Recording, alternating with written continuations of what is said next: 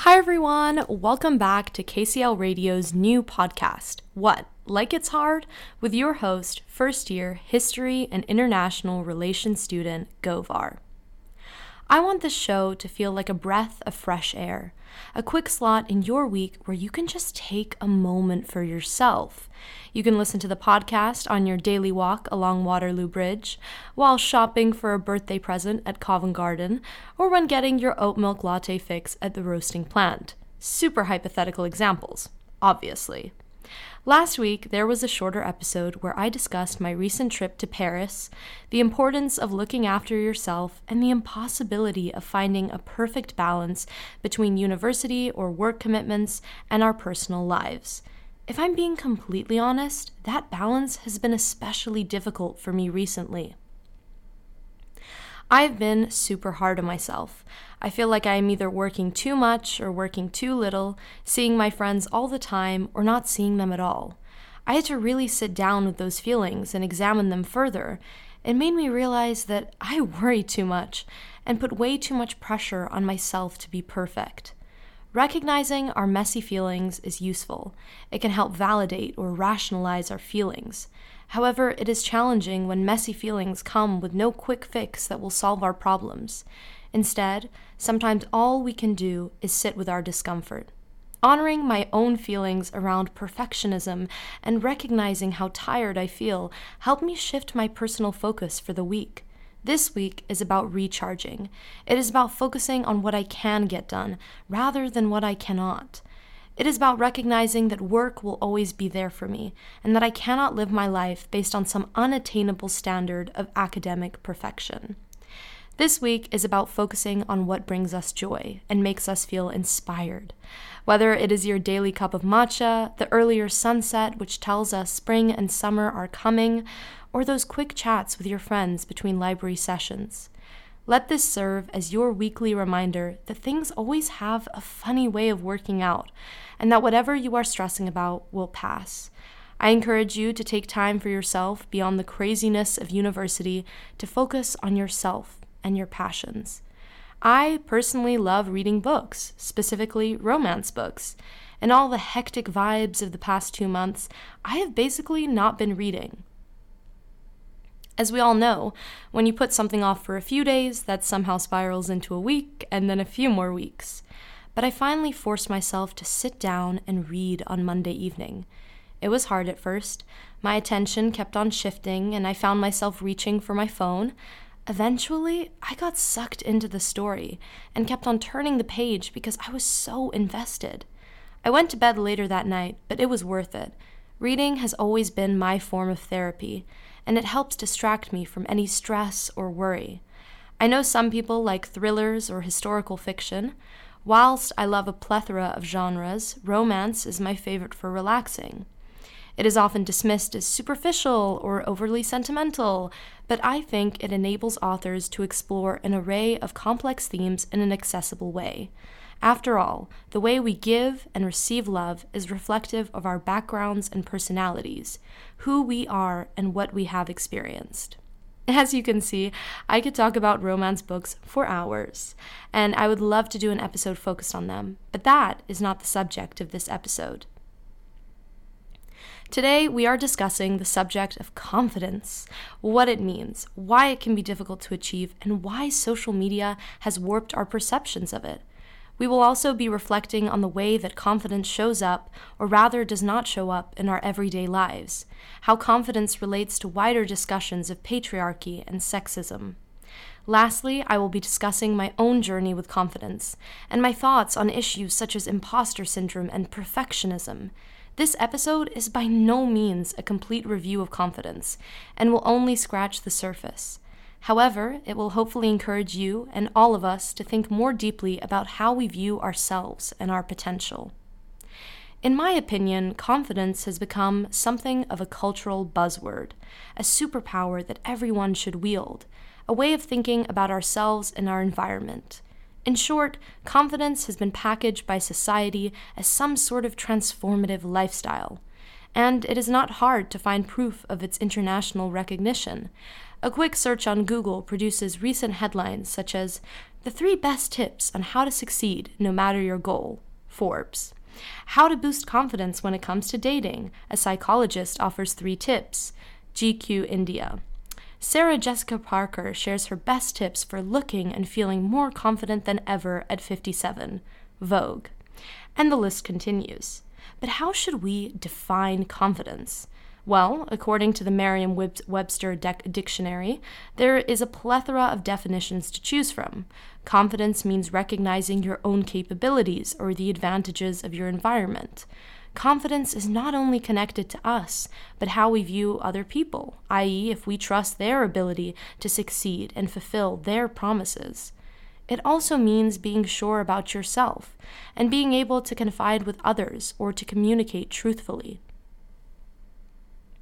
Confidence seems to intersect with ideas of certainty and sureness, whether about ourselves, our circumstances, or the people around us. All those definitions rest on us believing in things working out. If you are sure or certain about yourself, you know that whatever happens, you will be okay. It means surrendering at least part of your worry or stress, recognizing that this too shall pass and you will get to where you need to be going. Sounds incredible in theory, right? But it is insanely difficult to execute, especially when things are not going to plan and you feel uncertain about your future. We have all had those moments where confidence feels like some elusive mountain peak, this destination that we can imagine but have never actually seen. Whether it is confidence about passing your driving test, confidence about making the winning goal for your sports team, or confidence about your application for university, there are so many instances, even in our everyday lives, where confidence seems like a gamble. But the truth is that success comes from making gambles, within reason, of course. If we never pushed ourselves to achieve any of those things I mentioned, we would not become better or more well rounded individuals. Little steps lead to bigger steps. Learning driving theory allowed you to pass your exam. Learning how to be better at your sport enabled you to make the winning shot for your team and then win the game. Learning at A level and sitting your exams in the summer gave you the opportunity to study at university.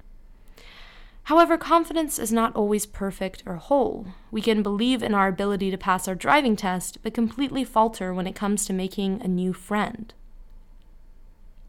Confidence ebbs and flows. Yes, some people are more extroverted whilst others are more introverted, but confidence also depends on your mood and the circumstances. Maybe instead of chasing perfect confidence or confidence in all aspects of our lives, we should be trying to improve the way we view ourselves. So, so far, we have discussed what confidence means and why it matters, but why is confidence so difficult to achieve? I just mentioned the difficulty of being 100% confident in all areas of your life. Humans are not robots, and we were not made to constantly achieve goal after goal. We are meant to make mistakes, learn from them, and quite frankly, embarrass ourselves in the process. I think the way that confidence is presented in the media is fundamentally unattainable even when we see classic makeovers in 90s and early 2000s rom coms, which we love, the nerdy girl is not fully cool or fully confident until she changes most aspects of herself and her appearance. And we see that on social media platforms as well. The way that filters and face tuning are used is widespread, and it has become difficult to separate what is real from what is fake. No matter how many Q&A or chill get ready with me videos people post, although I love them, we will never really understand what any person outside of ourselves is going through. We cannot see their everyday struggles or know all their worries or anxieties. All we see is this snapshot of their life, which can only tell us so much. So it can be difficult to remind yourself to be confident in who you are and what you do, because social media can make it seem like everyone is having a total blast. Things are going exactly the way they wanted, their life is perfect, and they have no worries. There's another interesting level of analysis to consider with confidence, in particular, the role of privilege. The more privileged you are, the more security you feel, and that gives you a better chance of feeling more optimistic about who you are and what you can achieve. That does not diminish your struggles or mean you have no right to feel less confident, but it recognizes the fact that you have more opportunities for success than others who lack that privilege. So, that is what confidence means, broadly, why it matters, and some of the difficulties in achieving that mindset or attitude. Now, let us discuss the ways the confidence intersects with discussions of patriarchy and sexism. In particular, the confidence gap between men and women, and how issues like imposter syndrome or perfectionism come into play. A piece of journalism which struck me was an Atlantic article from their May 2014 issue called The Confidence Gap by Katty Kay and Claire Shipman. They wrote their own book on the issue of female confidence. For example, how women become disempowered through societal institutions and restrictive modes of thinking. Through extensive research, they discovered a clear difference between the confidence of men and women, drawing on scientific studies conducted by uh, places like the Cornell University. Women tended to have more perfectionist tendencies, the result of socialization, leading to what they describe as rumination, where women overthink and doubt their abilities. In this way, women tended to miss opportunities or to convince themselves that they were less worthy of them than their male counterparts were. For instance, a Hewlett Packard report asserted that on average, men will apply for a job with only 60% of the qualifications needed, whereas women will apply only when they have 100%. As Kay and Shipman emphasize, this desire for perfection and this determination to succeed in every aspect of their career hinder women. They found that confidence was sometimes more attractive than competence. After all, even if you have all the skills in the world, you must have some confidence in yourself to be able to sell them and actually achieve your goals. Another interesting statistic from the article came from an economics professor called Linda Babcock at Carnegie Mellon University. She found that when men started to negotiate their salaries, they would ask for four times the amount that women would. On average, within her research, women asked for a 30% lower salary. These statistics are genuinely astonishing when you really consider their implications. Female identifying individuals are putting more pressure on themselves to succeed, setting up these unattainable standards of perfection and essentially overworking themselves. Rather than viewing any failures as unavoidable stepping stones to success, women tend, and female identifying individuals tend to ruminate and blame ourselves for them. In contrast, research shows that men are more forgiving of their own mistakes and assume they are natural to get to where they need to be going. Of course, men also struggle with their own perceptions of themselves, and confidence is not perfect for everyone. Scientific data can only tell us so much. However, there is a clear confidence gap between men and women, and reading the article, it really made me think about my own experiences as well. Thus far, I have talked about what confidence means, why it matters, why it can be difficult to achieve, and its connections to patriarchy. Furthermore, we have also discussed the role of social media and the way in which highlight reels warp our perceptions of normalcy. I want to take some time to discuss my own journey with confidence, because I think that psychological and scientific data is really interesting, but sometimes it can be helpful to put into context. And I think as humans, we can better understand things like the confidence gap by reflecting and sharing our own experiences.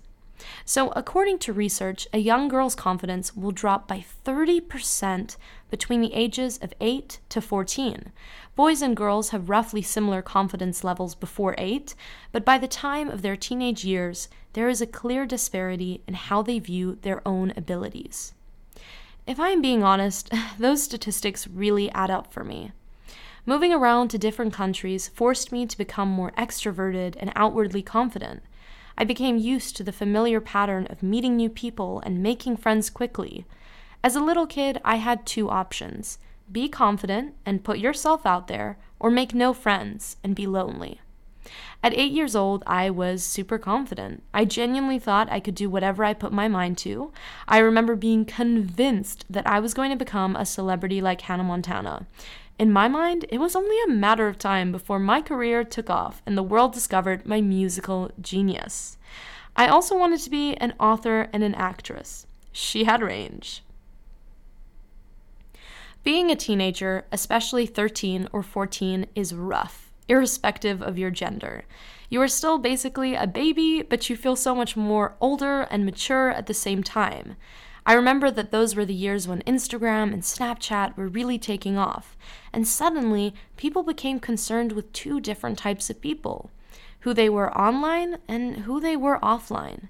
I remember feeling unsure about what my passions were feeling like everybody had a thing they were good at or some superlative which defined them. One friend was the funny one, one friend was the smart one, and where did that leave me? It seems beyond silly now, but those were the genuine feelings of 11 and 12 year old me. I never loved maths, science, or English. When I fell in love with studying history, things started to change for me because I started to uncover my passion for storytelling and learning more about other cultures. When I moved back from the Middle East and returned to my old school in London, I began to view myself as more than a superlative or label. I could be that same confident and bubbly eight year old girl whilst also being an intelligent and emotionally aware 13 year old. It took me all through high school to understand that we were never meant to be one thing or to fit one label. Life was not a cheesy high school movie. You could be sweet and powerful, beautiful and intelligent, confident and humble. It was challenging to feel confident in my identity when I found those boxes confining rather than validating. I am from Azerbaijan, but I've lived my almost my entire life in the UK. I have an American or international accent, depending on your perspective, but I am neither American nor Canadian. It always felt like choosing one label meant rejecting or dismissing my other experiences. But all those events have shaped me in ways that I cannot even begin to describe. Whenever people feel the need to negatively comment or pass judgment, the wow, you are so different, it just gives me the biggest ick of all time. I do not need the validation of other people to feel secure in who I am. I love talking about moving abroad, but I hate when people attempt to reduce me or others with similar experiences to stereotypes. The number of times that people have assumed I am stupid because they believe I am American is honestly offensive to myself and Americans. In high school, I felt the need to overcompensate for their messed up assumptions by being an overachiever. I thought making others see my potential would help how I viewed myself. But that is an exhausting and unrewarding game to play. There is no point in chasing the validation or approval of others, however difficult it can be. Even if people change their minds about you, it will not solve how you feel about yourself. As my Pinterest board reminds me, do not trade your authenticity for approval. And being more authentic will radiate more pure energy than trying to be an ideal you. It seems cheesy, but it is true. Do not expect yourself to be a model for perfect behavior, and do not expect others to always recognize your potential. Some people are too jealous, too self centered, or simply do not care enough to give you the love and support you deserve. Try and find those relationships, platonic and romantic, which fill your cup, the ones which cheer when you succeed, console you when things go wrong, and always push you to do better. Those are the real gems and the people who will make you feel better. Going back to the article, I completely relate to the experiences of the authors. They describe feeling unqualified in male dominated environments and experiencing deep imposter syndrome. I have often felt like I am not intelligent or experienced enough in certain rooms. During competitive debates in high school, we would be up against some of the most overconfident and sometimes very intelligent private school boys. They would get away with calling points absolutely ridiculous and being more aggressive, whereas my partner and I would not get as many marks for being passionate or assertive. Those differences in how we were viewed and marked felt more subconscious than overt examples of sexism. It was a good example of how ingrained societal expectations of women are. Women are expected to be kind and accommodating, intelligent but not too intelligent, and so forth. It was clear the boys put less pressure on themselves during debates, and in general found it easier to get back up when things did not go their way.